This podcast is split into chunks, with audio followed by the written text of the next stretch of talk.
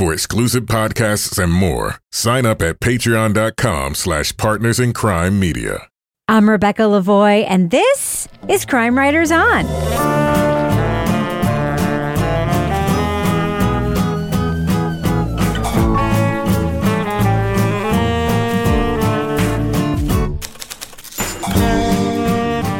Crime Writers On is the original true crime review podcast that digs into true crime, pop culture, other podcasts. And on this episode, survivors say the reform school at Mount Meigs was more like a slave plantation. We'll discuss the eight part investigative series, Unreformed, the story of the Alabama Industrial School for Negro Children. Joining me to get that done and more is true crime author, TV journalist, and host of These Are Their Stories podcast, my husband and love of my life, Kevin Flynn. Hello, Kevin. Rebecca, I want to point out something here. This giant, like, how many, how how big of a cup do you It think is, this I know exactly how big it is. How big is it? It's 20 ounces. Oh, okay. Um, I was looking for you know a, a, a little cold beverage, and I decided, oh screw it, I've got all this margarita mix. I'll have And- two. Uh, do you have a twenty ounce margarita? No. Yeah, well, that's what I guess I just ended up making. And I'm Wow, that's my smoothie cup, which is how I know it's 20 ounces. Oh, okay. Well, now Jose Cuervo is my smoothie. All right. Jose well, Cuervo. He is a friend do of you know what's interesting? Kevin never drinks when I make this podcast. You don't. You That's drink not true. rarely. You drink tea. Well, recently. It, like maybe Oh, we're well, people know I'm coming in with my Captain and Coke or my Seven and rare, Seven. and- not like you used to. Like you, like ever since like your vocal surgery thing, you have been very reticent to like, uh, and also because like we don't philosophically believe in like drinking while podcasting. I sometimes just bring down the drink I was having while we were making dinner when we we're making the podcast, but I also always bring down like a hydrating drink. You, ever since your vocal surgery, are not like, hey, we're just like drinking while podcasting. That is unusual as hell. and Big glass. all right. Also with us is private investigator, certified pet detective, resident cat lady, and author of The Final Curtain, Laura Bricker. Hello, Laura. Hey, Rebecca. I do not have a 20 ounce margarita um, over here in Exeter. Most people don't. Most people You're don't. jealous. You're I, just ha- jealous. I am. I have like a four ounce glass of dry Riesling, so that's what I get going on. Yeah, Yeah. yeah, And finally, our captain of all things cynical, the author of the City Trilogy of novels, host of Stranger Rivals, and our Patreon Deep Dive Book Club podcast host, Toby Ball. Hello, Toby. Hello, Rebecca. So, Kevin, obviously, this is Monday's fine program. Obviously. what is happening on Thursday's show? Well, I wish I could remember. I didn't write it in the script. Oh, wait a minute. This, it's come to me now.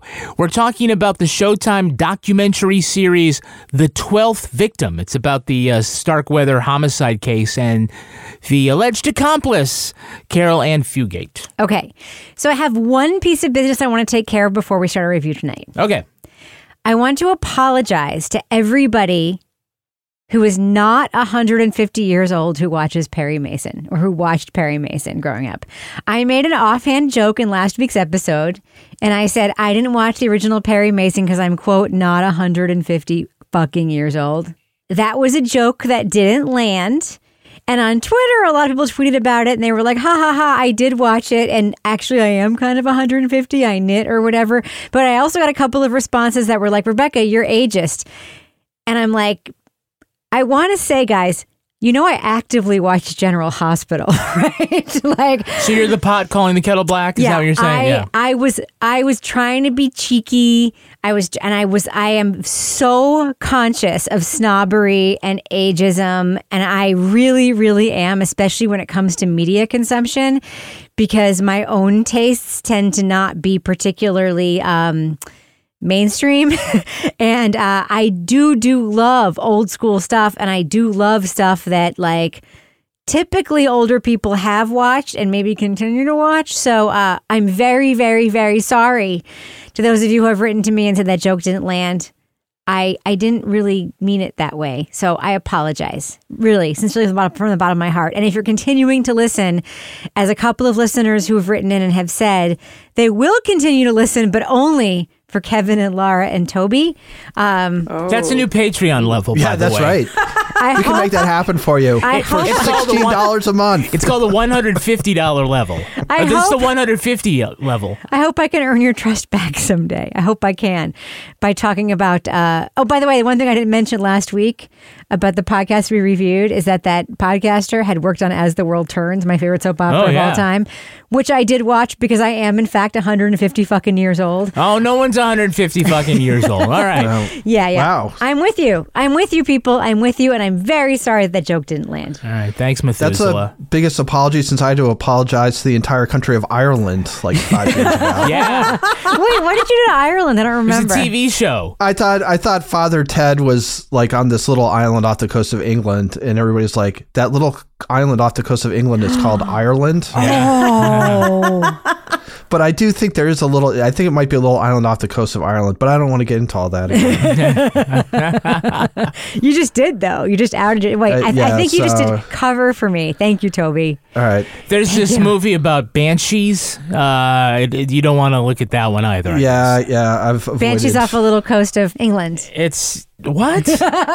Oh God. Do not. Oh my God. The emails next week. Listen, I don't think Kevin Flynn would ever confuse that for England. I really don't think he would. Oh no, he would not. Are you heading to Ireland in a few weeks? I Aren't am you? heading to Ireland in a few weeks. Yes. Yeah, you are. You're excited about that. Ooh. Gonna What's figure the out which- occasion? Uh, it's well. See, this is my belated 50th birthday gift. Yes. Uh, it, we were supposed to go, and then the pandemic happened, and so now I'm going with Lily, and we're gonna do one of those Lily, car can you tours. just explain who Lily is for maybe new listeners who don't know? My daughter Lily and I Sorry, are we're gonna yeah. do a driving tour. We do like three days in Dublin, and then we're hitting the road, and we're going to, you know, family ancestral. Not ancestral, but ancestral. Are you gonna be knocking on doors, being like, "We're related," yeah, just like, in- White Lotus too. Yeah, Yeah. find out they only speak Irish, and I'm like, oh, I didn't think throwing, that was a real throwing thing. shoes at you and shit. Yeah. Are you going to go to West Cork? We're going to the west. Uh, we are gonna actually, yeah, we're gonna go to County Cork, but we're not gonna go to West Cork, which you would think is like right next to Cork. It's not. It's- but it's It's in the corner. Yeah, yeah, it's, it's, a little it's farther out off. there. Yeah. yeah. I'm gonna be one of those blow-ins. Yeah, no, it's wonderful. You're gonna have a great time, and then you're gonna want to go back. Ian Michael, Ian Michael Bailey did invite me to crash on his couch. Yes. Yes. Bowie said Oh my no God. thanks. My prediction awesome. Is you're gonna go, and then you're gonna go, gonna go back, and then we can go together. What? Yeah, sure. Somehow Maybe it's gonna we work can do with a you. yeah. podcast event there. That would be awesome. yeah, and then we can I write know it we got great people there. we got great people there. Like it's someone there. Like went to uh, uh, Our Lady of Knock, which is a uh, pilgrimage place. And when my dad was sick, and uh, did prayers there for him, and that was very meaningful to him. That someone would do that meaningful to me. Oh too. yeah, I remember that. yeah. It's really interesting because there are um, a lot of true crime fans in Ireland, Mm-hmm. and we have this like company we hired for uh, you know like marketing for Bearbrook at NHPR. A bunch of Irish press did stuff, and when I look at like the stats for our show. And for Bearbrook and like anything else, like like Ireland, like there's fans in Ireland. There's like a fandom. There great. are listeners. They're great. Yep. Maybe we could figure that out. Maybe we could do an event. Maybe we could do a festival. Well, way to way to elbow your way into my vacation. No, So have fun. Yeah, I'm great. saying yeah. do the vacation, scope it out, find a All venue. right, I'll find a venue. And we have a listener that has um, Sheeds, our Irish listener, who has been very helpful giving friends of mine tours when they visit Ireland. So you may have some help from her. While yeah, you're there. a couple of pets of the week uh, entries from her as well, Mm-hmm. right? Yeah. All right. So that I said that's it for chit chat. We have a very somber podcast to talk about. So can we transition? It feels like we're just uh, treading water. We are are. just trying to put off talking about all we this are. abuse. We're yeah. a little bit like. All right, should we get into it now? Though, should we? I think. I think we Yeah, got to do yeah, it. let's do All it. right, let's go ahead and do it. Let's drop that first clip right now. Leading off. and look at all of us. And then from that, he tells us about the place and tells us that we should never try to run away. There is no escaping now. A hundred years ago, Alabama took over a reform school that served black children who were, quote, wayward or broke the law. But survivors say the facility at Mount Meigs was run more like a slave plantation, complete with forced labor and physical and sexual abuse. I mean, they would line us up in the morning. All the boys would have to hold their hose up in the air. And when we get ready to go, to, some the overseer would say, chop down. And all of these boys would march to a field about five, six, seven miles away to work. Sometimes they ran to the field. For decades, segregationist politicians gave administrators a free hand at running the school. Then, in the 60s, a whistleblower led a lawsuit to improve conditions with disputable success. But there was one particular part that stuck with me that made me feel like I had to tell this story. Not what Mount Meigs did to children, but how it changed the trajectory of those children's lives once they became adults. School of Humans and iHeartMedia present Unreformed, the story of the Alabama Industrial School for Negro Children. Host Josie Duffy Rice talks to victims to recount the institutional cruelty and intergenerational trauma inflicted by the school at Mount Meigs. Spoiler alert, we are going to be talking about plot points from Unreformed. So if you want to remain spoiler free, go to the estimated time code in our show notes to hear our thumbs up or thumbs down reviews. Now, Toby, this is a, like, we should just say it, a brutal podcast to listen to, but it's not a surprising podcast to listen to, right? Yeah, well, it's, you know, it's about racism and white supremacy in the South. Uh, you know, over a, a, number of decades and, and sort of the changing face of it to a certain extent, but sort of the consistent, you know, devaluing of young black people's lives. And e- even though it starts with, and I guess we'll talk about this in a minute, with the sort of best of intentions for that time, it quickly devolves into sort of what you would unfortunately kind of expect with this kind of thing, which is sort of a recreation of, you know, quote unquote old South racial hierarchies and the, you know, differentiation between the treatment of children of uh, between white and black children. Now, so Kevin, we should mention that this podcast starts with the story of Lonnie Holley, who's an artist and musician who talks about um, you know, the story of his childhood is told at the beginning of this podcast, right? And it unbelievable. is probably the most traumatic story of any childhood I have ever heard in my life. He's one of what, 27 children. Yeah. Uh, but he's found alone. He gets taken in by this family. He has this incredible story of abuse. This hot poker that had to be removed from his head. He's hit and dragged by a car. His adopted mother dies. Um, he lives with his mother's dead body for five days. He ends up spending part of his childhood exploring like ditches. And then he ends up at this horrible, horrible place for many, many years. Like listeners need to know that if they haven't heard this podcast, it is a brutal listen. I'm not saying that like avoid it because that's just a listen that like we need to hear, but it is a brutal listen. They had to rush me to the hospital because I was hollering and screaming. That was the first incident of me having to be involved with hospital was to get this poker iron pulled out of my head.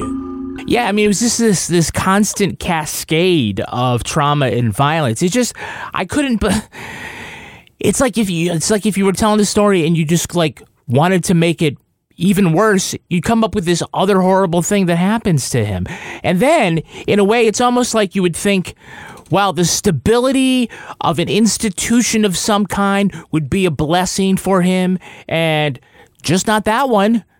The adults in his life before he wound up at Mount Meigs all failed him in horrible, horrible ways. And like you said, the, probably the original intention of a facility like this was to, I don't know, say rehabilitate or give a new chance to uh, black children and wayward white children in other facilities.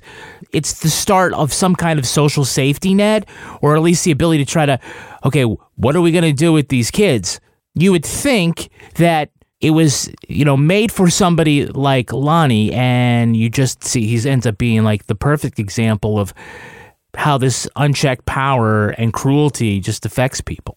It's really funny. I kept thinking about that too because sometimes you hear about like institutions usually are terrible. Like any institution is usually terrible. Like prison is terrible. The foster system can be terrible. Mm-hmm. Like any institution can be terrible for children, right? But sometimes you hear about stories like, you know, military school is terrible. But sometimes you hear these stories about how like oh like like that that, that um that documentary we did from HBO about that uh, program that sent kids to The fight fire school? fires, right? Yeah. But then, like, occasionally there's like some chance for like some structure to bring some people like some layer of hope, right? Like, you're like, this is terrible, but like, there are some stories here where like this was help. It was better than what they had in Not in this case. in like at Oh. least occasional circumstances. Laura, Yeah, so I didn't have a rock pile in my house. so Laura, like this reminds me a lot of like Connie Walker's reporting about like Yeah. the indigenous schools in Canada, where it's like but in those stories too, like we just took you from completely functioning normal families and then stuck you in these yeah. schools. And but that's true here too, where it was like you're not listening to your parents. And your parents were like, "Oh, my son ran away," or "My son is incorrigible," and then this is where you go, and it's like fucking hell. Yeah, no, it's horrible. And and I did think as I was listening to this, and I was like, okay, so this is like kind of the southern version of listening in a way. I mean, it's not totally similar, but that same concept of the indigenous children sent to those those schools, and you know, they're stripped of their culture, they're made to speak English, and you know, horrible things happen there. They're separated from their families, and then there's you know systemic abuse that's happening. And in this case, I think one of the things that sort of stuck with me is that this was set up with good intentions. Whereas, you know, I, I don't know if I can say that the indigenous schools were good intentions. Who knows? Maybe somebody thought they were. But, you know, we have that woman, Cornelia. And Cornelia is the person who, you know, is the daughter of an enslaved woman. And she thinks this could be a place to rehabilitate Black children that have gotten in trouble. And, you know, you hear about her having connections and lobbying people and, you know, eh, you're like, so again, you're thinking, okay, there might be something good here. Like you were saying, Rebecca, there might be something good here. And then it just goes off the rails as soon as, I mean, I think really when the state of Alabama takes it over. The school needed funding that she and her club and her community couldn't sustainably provide. But almost immediately after the state took over, there were early signs that the way that they thought about the black kids in their care was drastically different than Cornelia's outlook. The first change renaming the school. The Alabama Industrial School for Negro Boys. But think about this. This was 1911 mm-hmm. when this was happening. 1911. Children are being sent to this place. To me, I'm just thinking, I can't even imagine how horrific at that time in history. I mean, this is what how how long after slavery has been ended that this this you know Less than and these 50 years. Yeah. So, you know, 1911, these children are being sent off there. And the good intentions basically all of a sudden turn into what you said. It's like the house of hell or, you know, just a horrible experience. And it's just the stories you hear in this podcast, one child after another having horrific abuse, the children that escape and go back and then experience just beatings like you can't even imagine. I mean, it's just awful. I want to talk about those intentions, though, Toby, because we do hear this really compelling portrait. I think Josie Duffy Rice does a really good job with this, you know, nuanced look at, you know, um, Cornelia and then that time and this idea. And it, it's not dissimilar to sort of some of the rhetoric we heard like in the 70s and 80s around like the bootstrap, you know, if only black people in America would do X, the respectability would be X, right? But you have to remember, this is in a post Reconstruction era. And by the way, Reconstruction was not a failed government experiment, it was a sabotaged era where like white supremacists and white terror uh, completely went in and like destroyed the power that black people had at that time. Um, and, you know, there's this idea that if only uh, you learn trades and you you know find your place and you learn respectability then you can find your way. And and she be sort of became the you know one of the sort of out outspoken people about that. I found that was a very nuanced and smart portrait here in terms of sort of describing the quote good intentions. I thought that was really well done in this podcast. Yeah, I, I agree. So she's, you know, to a certain extent, a disciple of Booker T. Washington. And it seems like the idea is basically to get yourself to a situation. I mean, it's called the industrial school, right? So it's like you learn a trade, you get yourself to the situation where you can kind of earn the respect.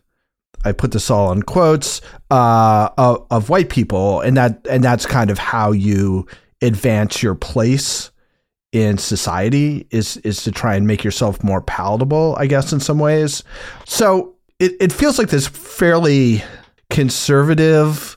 I mean, it, it just feels like you're you're trying to do what you can to seek approval, um, rather than, I guess, later on where, there's more sense of, of of justice and white approval should not necessarily be the goal, Right. right? But it seems kind of like that's that's sort of at least the way it's sort of described here is kind of what it is.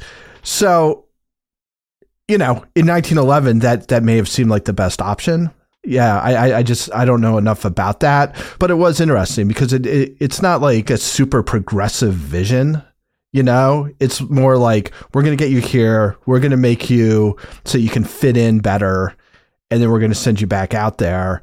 But the only real success story they have that she talks about, I mean, there's probably others, but the only one that you hear about is Satchel Paige, and he's like got like one of the greatest pitching arms in history, right? So he's he can't be like an example really, just because he's just like almost supernaturally gifted and he he kind of gets enough structure there and apparently he's one of her favorites that you know he comes out of it in a better place.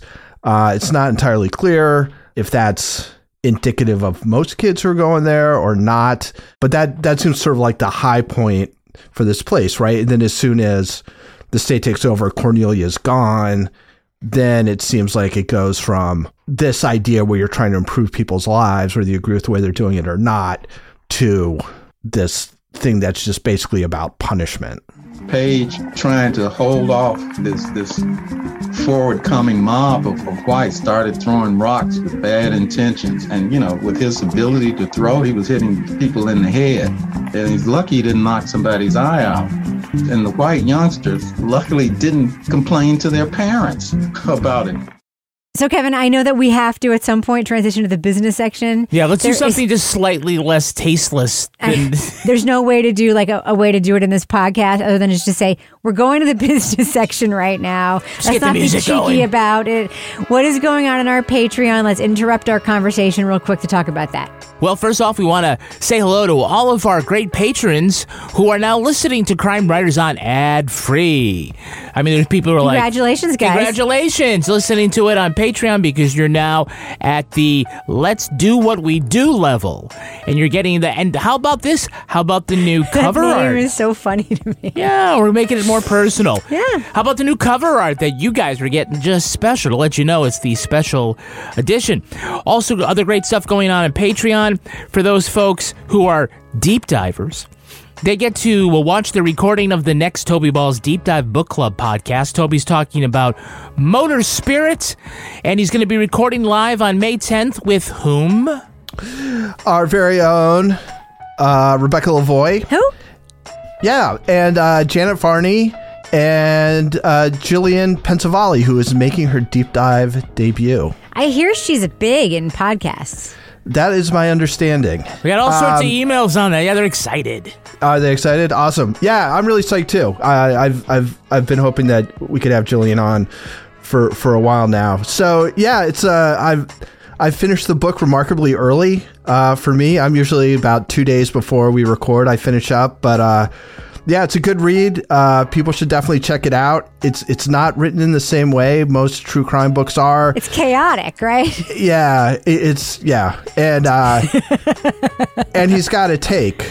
Yeah. You know, I mean, it's not it's not just a sort of recounting by the numbers what happened. Like he he's definitely got some pretty strong ideas uh, about how things unfolded and what's what's real zodiac and what's what he calls the zodiac, which is like people kind of projecting Zodiac on other things.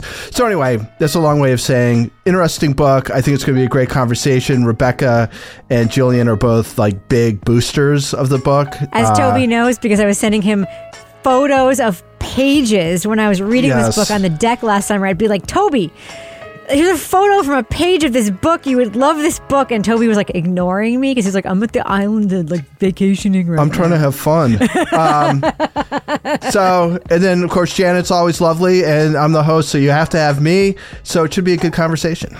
If you support us on Patreon at the leading off level, you get all sorts of exclusive content, including you'll get to hear the podcast version of the deep dive. You'll get uh, the latest episode of Married with Podcast, in which I bring to Rebecca my own relationship problem with an umpire. What? And you also Can also I bring get my own relationship problem? no With an umpire. Be- being me, I'm the umpire in that problem. We also get to listen to the Crime Writers on After Show. This week on the After Show, we're taking another quiz. Yes. This time, I'm going to give you the name of a person who was accused of or suspected of a crime, hmm. But never convicted. And you have to name the podcast or documentary that it's from. I lose. if I can get even one of these right, I will be so happy with I think myself. there's some you'll get right. Yeah, yeah, yeah. I lose, I lose, I lose. And also, if you sponsor us at the leave it at the uh, the Bricker scale level, you get to also hear uh, the latest episode of Leave It to Bricker, in which Laura visits the basement at the local church to find out who the fuck was buried there. Yes. Yeah, I mean, I love the fact that I found a 1938 report that was like titled "The Digging of the Gravestones at the Church." So you know you want to get some of this uh, this exclusive content. You can get up to fifteen exclusive podcasts every month. Wow. By going to patreon.com slash partners in crime media. That's a lot. All right, Kevin, does thus end the business section? Thus ends the business section. I'm going to go ahead and fade that music out right now. Okay, so Laura, we need to talk about Denny Abbott, right? Because he's like this parole officer who kind of becomes the head of that department. He has to bring kids all the time to Mount Meigs. He describes growing up in this incredibly racist place with this incredibly racist dad and like never even knowing a black person until he's an adult. I was standing on the steps of the Capitol of Montgomery when those marchers came in, and um, it was uh, it was kind of awe-inspiring actually to see that kind of coalition of people demanding justice and equal rights. But somehow he becomes the whistleblower filing lawsuits against the state for this place. What do you think about Denny and his role in this story? Denny is like the unlikely hero of this story. Like you, you pointed out, I mean, he's white, he's a probation officer. Right off the bat, you're thinking, well, he's not, I mean, not to stereotype, but based on what we've heard so far, he's not going to want to help. Like, and he notices something with the one kid, Emmett, and the fact that Emmett was only 10 when he went into the school and they're supposed to be 12 he enlists help of an attorney but you know then he also helps these girls that escape. And i think the fact that he was willing to put himself out there and you know take the hit in a way because obviously he's targeted. When when you listen to a podcast like this and a story like this um, like we've been talking about this is a really heavy topic there's not a lot of joy in this topic. It's important. It's something that we need to learn about. But when you hear about somebody like Denny Abbott, to me, that sort of restores my faith in humanity a little bit that there is somebody that is trying to change what's happening with these children, what's happening with these schools. And, you know, then we hear later about the residential homes and the issues with the churches there, which is like a whole other thing with the segregated um, residential homes. And so uh, good for Denny. Well, they say you're the scallywag or a carpetbagger. And, you know, I'm also, I'm very aware of this trope of the white savior. Uh, but it really does take somebody on the outside, somebody who, I should say, somebody who's sort of an insider who can be the one to, to bring that to light in order to push that forward. And, yeah, I mean, he seemed to be a guy who knew what he was getting into. I think, and I, I don't know if this is going to be where we segue into some more of the structural parts of this podcast. I don't think we really get to, we hear Denny along the way, but I don't think we really get to his story until maybe, is it episode six or about there? Up into that, I feel like up into that, we were really heavy in the personal anecdotes of all the, um, all the kids who went there. And we were not getting sort of the story itself moving forward, which is, you know, the story's gonna you got to be challenging the status quo. It isn't until we get to episode six that we start to get some more of the history of how things change, and I say change kind of with a like Or how they ah, were challenged. how they were challenged, yeah. And I mean, I think there was a lot that went on in those five episodes. I thought it was really dense. And I know Laura also used the same word in her notes that there's just a lot there. And it makes it kind of, you know, from a pod. Well, I'll talk about the podcast production afterwards, but it is, I mean, the stories need to be told, the victims need to be heard. And, you know, there's a way of sort of balancing those important stories without it becoming. If you think about the podcast Believed, Yeah. we had a lot of different victims telling different stories. That seemed to thread the needle between just While the narrative also advanced at the same time. while the narrative advanced at the same time. Yeah. Also, we mentioned stolen, uh, uh, sto- uh, St. Surviving, Yeah. surviving St. Michael's. Yeah. And again, it also because Connie Walker is fantastic at this, but that residential school story was also the big picture and the personal picture at the same time. So. I don't want to monopolize this part of this comment, but I de- definitely thought there were production things that could have been done to sort of let it breathe a little more, so it's a little the information is a little more accessible to the listener. Yeah, no, I don't disagree with you. So I just want to say, in terms of the structure of the story, like we shouldn't hear all the stories. We should Yeah, yeah. hear all the Oh stories. Oh no, I think we're clear. Hopefully, we're clear on it's that. the it's the fact that we don't hear advancing of the narrative throughout the stories. So the things that are missing from the Denny story are how does he go from being the child of a unrepentant racist who never met a black person until he was an adult to being a whistleblower? How does that happen? Like what's the connection there? We never hear that journey like how he flipped. We only hear like this is I met these girls and it was like I couldn't be a father if, but we never hear like why does he change? So that's missing. The other question I have about Denny is he wrote a book without ever talking to the people who were subjects in his book. Like he didn't uh, meet oh. them. Oh, wait, what? Well, Mary, the first time he ever met her was at an event for his book. That's when she came and they reunited for the first time. And I'm I'm very curious about the fact that he told this story from his perspective. And not that it's like, you know, I don't want the podcast to be like, you know, what a dick. He did this, but like that is a take that I think the podcast could have explored that like there are stories about this story that have been told that haven't been from the perspective of the victims of this story. This podcast is doing that. Denny didn't do that. Denny was a critical figure in the story, but he wrote a book about it that didn't bring in Mary, that didn't bring in Lon. You know what I mean? Like, I just think that that's interesting and it wasn't explored. And the podcast, like, doesn't, it barely touches on the surface of what's happening there between the 60s and now barely touches it. So I, I think that there's um, a lot of showing uh, and a lot of telling, but not a lot of advancing. And that's when I when I say when I am saying to you, Kevin, I agree with you. I just don't want to give the impression that we think that those stories shouldn't be in here because they should. You know what I mean? I think you're right. It's the way that it's, it's just so much information and the way that is presented is done for me as a listener in a way that it is just so much information that I can't even absorb it all. And it's detailed and we've got everything we need to know, but it's just the narrative structure for me could have been a little bit different. Yeah, I guess I, I disagree a little bit. Like I, I kind of saw the first half to two thirds of it as is sort of bearing witness. Like I think you know just just getting that information out there. Yep. Um, and I, I, I guess I didn't feel as though I was missing having the plot move along as much as it was documenting isn't quite the, right word, but being able to describe the reality of what that place was, which which seems to be the most important part of of the thing. And then you do you have you know you basically have these two white guys uh, from from different sort of entrance points into the into the story,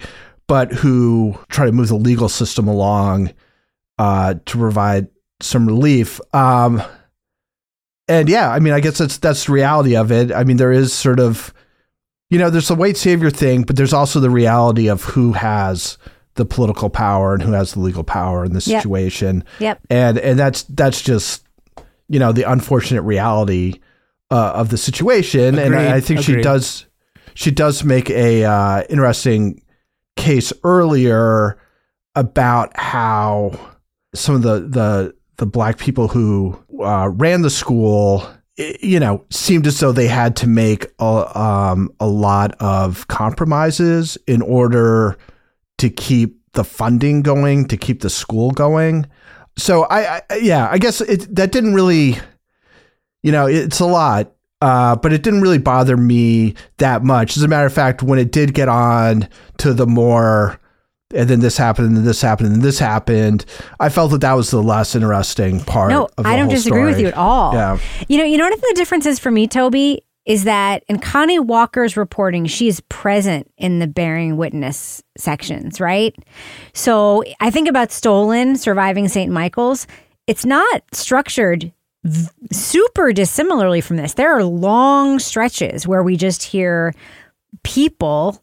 Te- there's one whole episode that's literally just people telling stories about what happened to them at St. Michael's that we all agreed was one of the most powerful episodes of a podcast that we had ever heard, right?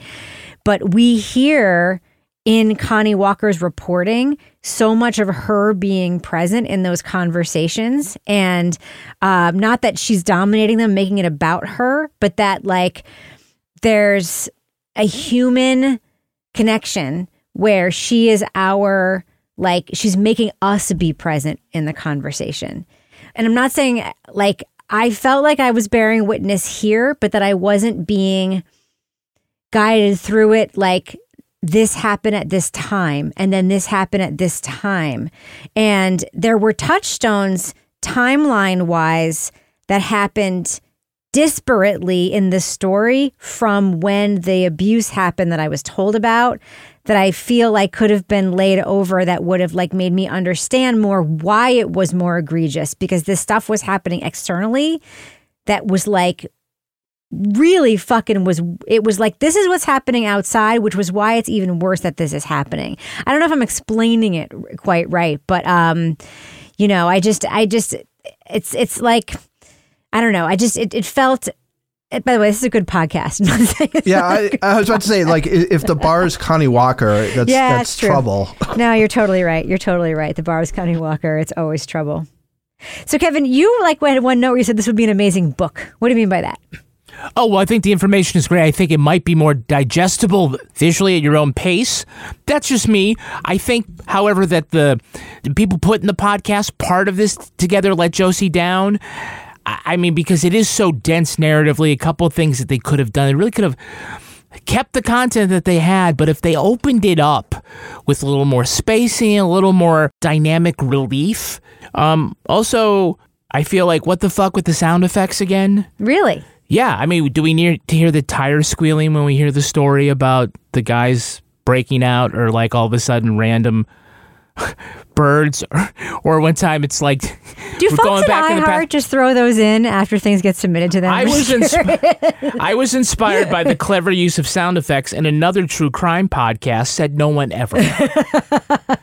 so I just thought, you know, the harmonica going on the, uh, you know, while they're on the river or some shit like that. It was just was like, oh, come on. So I think like there's a lot of quality stuff there, but it was packed so sort of factory like soundbite narration, soundbite narration. Yeah. Uh, it just it, it like that was one of the reasons why after a while you're just kind of like, oh my god, how you know? I, I did find myself thinking about um, uh, Alabama astronaut a little bit because you have this story that begins with this artist, right, Lonnie Holley, and in the I think it's the very last episode we hear that the theme song. The rhythm for the theme, th- theme song is based on like a rhythm he did at a live show. Yeah, And I'm like, why wasn't more of the sound underpinning the show the hmm. sounds of Lonnie Holley doing his art? it might have been. Mm-hmm. We wouldn't know. Yeah. No, but mm. why wasn't it more transparent? Hmm. Like, why wasn't it that? Because I was like, that would have been so resonant. We hear he's an artist, we hear he makes music. if it had been scored with some of those sounds and some of that music and even like some of his like spoken word stuff or some of his art, like that to me like would have made more sense than hearing Foley stuff and hearing demonstrative soundtrack stuff in in my I'm, I'm not saying like maybe they maybe they couldn't. Maybe he didn't license the stuff to them. I don't know. But like I there I think that may, maybe they didn't want to do a performative thing where it was like let's just promote Lonnie Holley's art. I don't know. I don't know what the deal was with iHeart. But like when she said that at the end I was like oh that's fucking cool. I wish I had heard more of that. Like in the Alabama astronaut vein if that makes sense all right, let's do what we do. Let's let our listeners know should they check out the podcast Unreformed, the story of the Alabama Industrial School for Negro Children. Laura Bricker, what do you think? Thumbs up or thumbs down for this podcast? Um, so, okay, I am going to go thumbs sideways. Um, and here's why. I think this podcast had tremendous reporting, tremendous sourcing. It's something that we need to hear about. I had never heard about this situation happening in the South. I mean, we've heard about it in other areas. Like Toby said earlier, it's not surprising that this is happening. Um, for me, I really struggled listening to this podcast. Just it was very dense in the way that the information was presented. And so as a result, I don't feel like I was able to absorb all the information. So because of that, I can't go thumbs up, but I, I don't feel like this is a thumbs down because there's a lot of really good information here. It's made really well. You know, it's just for me, the information I felt like got bogged down because we had so much information. And um, for me, that made it hard to follow the story at times. Toby Ball, what do you think? Thumbs up or thumbs down for Unreformed, the story of the Alabama Industrial School for Negro Children? Um, yeah, I think I like this more than than everybody else did. I, I think you know Kevin in the main review said, you know, it would have been nice to have a little little air, little room to breathe at sometimes. And, and, Laura was saying it's very dense, which is true. I, I just kind of felt like when I was listening, I was pretty locked into these stories. it's not an uplifting listen. Um, it's really describing both sort of personal and institutional tragedy, but it, it's just it's just makes the the hierarchies at various times uh, in Alabama um, apparent, and just sort of the malicious influence that this institution had. Um, and they, they they talk uh, at one point about how everybody, like this one guy's talking about how like everybody I know who from that school is like either dead or in jail. Um, so anyway, you know, could it have been a little more imaginatively laid out or, or something like that? Yeah, maybe. I, I just thought it was. I, I was really fascinated by it. Uh, I was pretty locked in. The uh, I thought the narration was really good. The uh, research is really good. It's an important story. Uh, so I, get, I give it a I, I give it a strong thumbs up. But you have to be ready to listen. Like it's not the kind of thing where you know you hit the gym and have it on the background. Like you got to be focused. Kevin Flynn. I'm going thumbs up. I thought the stories told by the individuals that were uh, highlighted were very important. Uh, they were moving. It was definitely hard to listen to. It's not a pleasant story, so to say it's not a pleasant, it should be a pleasant listen is not, I think, what we're going for. There is definitely a difference between trying to pull people in and push them away. I think what the producers would say is they are attempting to challenge people, and I think that that's I think that's good. Um, you know, overall, it's important to tell these stories. It's in the vein of some of the other stories about residential schools and other institutional abuses that we've looked at over the years. But like Toby said, I think you got to be locked in to listening to a certain to a certain thing, and you know, you probably you probably don't want to do it while you're juggling because it is easy to sort of get lost because it is so dense. Yeah, so I'm giving this podcast a thumbs up. Josie Duffy Rice was the right person to do this podcast. I think Josie Duffy Rice is a great journalist, the right reporter to tell the story, and did a really good job pulling together uh, the right journalism for this. Yeah, no argument here. The one missing piece of the journalism for me is what is happening today. Where's the accountability journalism at Mount Meigs today? I think this podcast was too long to be missing that. There were too many episodes to not have a portrait of what is happening there today, like for real. Like there were hints about what's happening today, but like what is really happening there today? And you know, there wasn't find somebody from the 19 since the 1960s right but there, there? but Yeah. that wasn't part of the story Yeah, yeah, yeah. so i know that like there are sometimes demands like a podcast has to be x times long so i would have perhaps asked for more time and like done a story about today somebody who is there today or somebody who just came out today or somebody who's you know incarcerated there today and framed it around that and then gone back. Um, so that piece for me was glaringly missing um, because it, it just kept kind of getting a hint at. Like she talked to her friend who has clients there who's like it's fucking awful. And i'm like i really need to know. Like what is the state doing now I have to give this podcast a thumbs up. It's very, very important. It's a difficult listen. Thumbs up for me for Unreformed, the story of the Alabama Industrial School for Negro Children.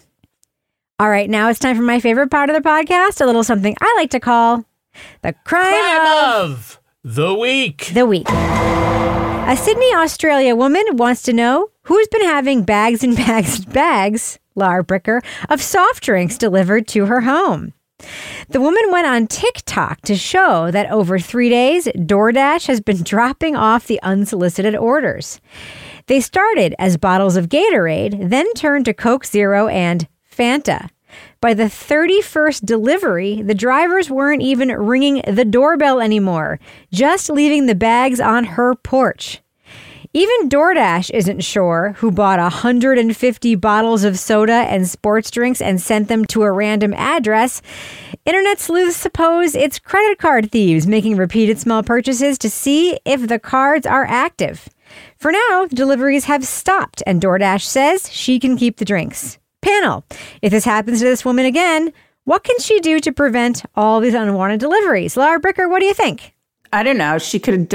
I mean, it's like she could do like a. Re- no, I shouldn't say that. That's not something nice. I was gonna say. I was gonna say something about Jehovah Witnesses. Um, I was gonna say she could do like the reverse Jehovah Witness thing. So she's like, you know, the people come to her door and she's like, "Hi, would you like to hear about our church?" Would you like to read this book? Have a Shasta.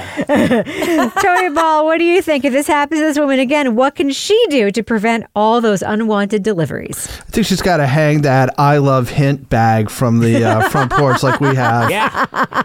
Kevin, what do you think? I think she should dig a moat and then pour all that soda in it and uh, protect herself.